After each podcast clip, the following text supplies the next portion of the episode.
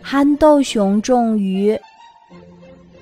有一只冒着傻气的大棕熊，憨憨的、胖胖的，大家都叫它憨豆熊。夏天到了，河水涨起来了，鱼也多起来了。憨豆熊憨憨笨笨的，捉鱼却是高手。只见他胖乎乎的大手一拍，一条大鱼就像长了翅膀一样飞到了岸上。鱼太好吃了，吃饱后的憨憨熊就用几条大鱼做枕头，打着呼噜睡着了。一只小熊悄悄地走过来，它刚拿起一条鱼，憨豆熊就醒了，对小熊瞪着一双大眼睛。小熊吓得直咆哮，手里的鱼掉到了地上。嘿，小家伙儿！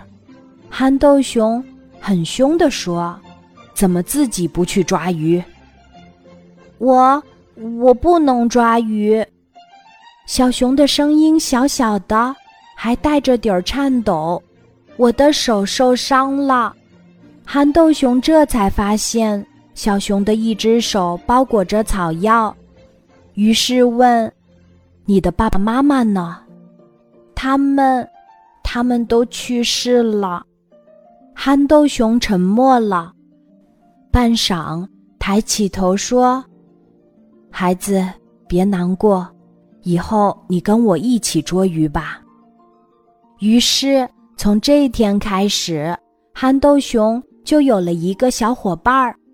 一条条鱼在他的手掌下从河里飞上来，小熊便将它们整整齐齐地堆在一起。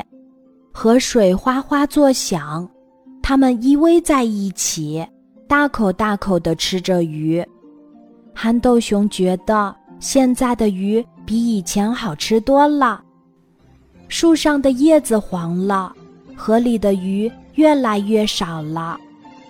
冬天要来了，这一天，憨豆熊对小熊说：“孩子，我要走了，以后你要靠自己了。”这个冬天肯定很冷，我在那边的大树下种了很多鱼。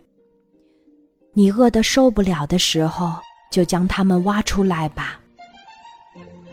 小熊在心里偷笑起来，种鱼，这不是笑话吗？山猫以前就种过一次鱼，结果被大家笑了好多年。不过小熊还是点点头。看着憨豆熊慢慢走远了。这个冬天果然很冷，厚厚的大雪淹没了一切，储存的食物很快就吃光了。小熊躲在树洞里，肚子饿得咕咕响个不停，压根儿没法冬眠。对了，憨豆熊大叔在那边种了好多鱼。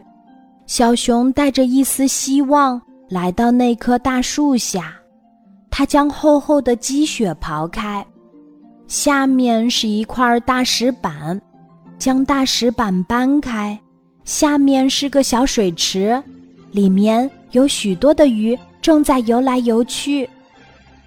哇，原来憨豆熊大叔是这样种鱼的呀！小熊激动的大叫起来。今天的故事就讲到这里，记得在喜马拉雅 APP 搜索“晚安妈妈”，每天晚上八点，我都会在喜马拉雅等你，小宝贝，睡吧，晚安。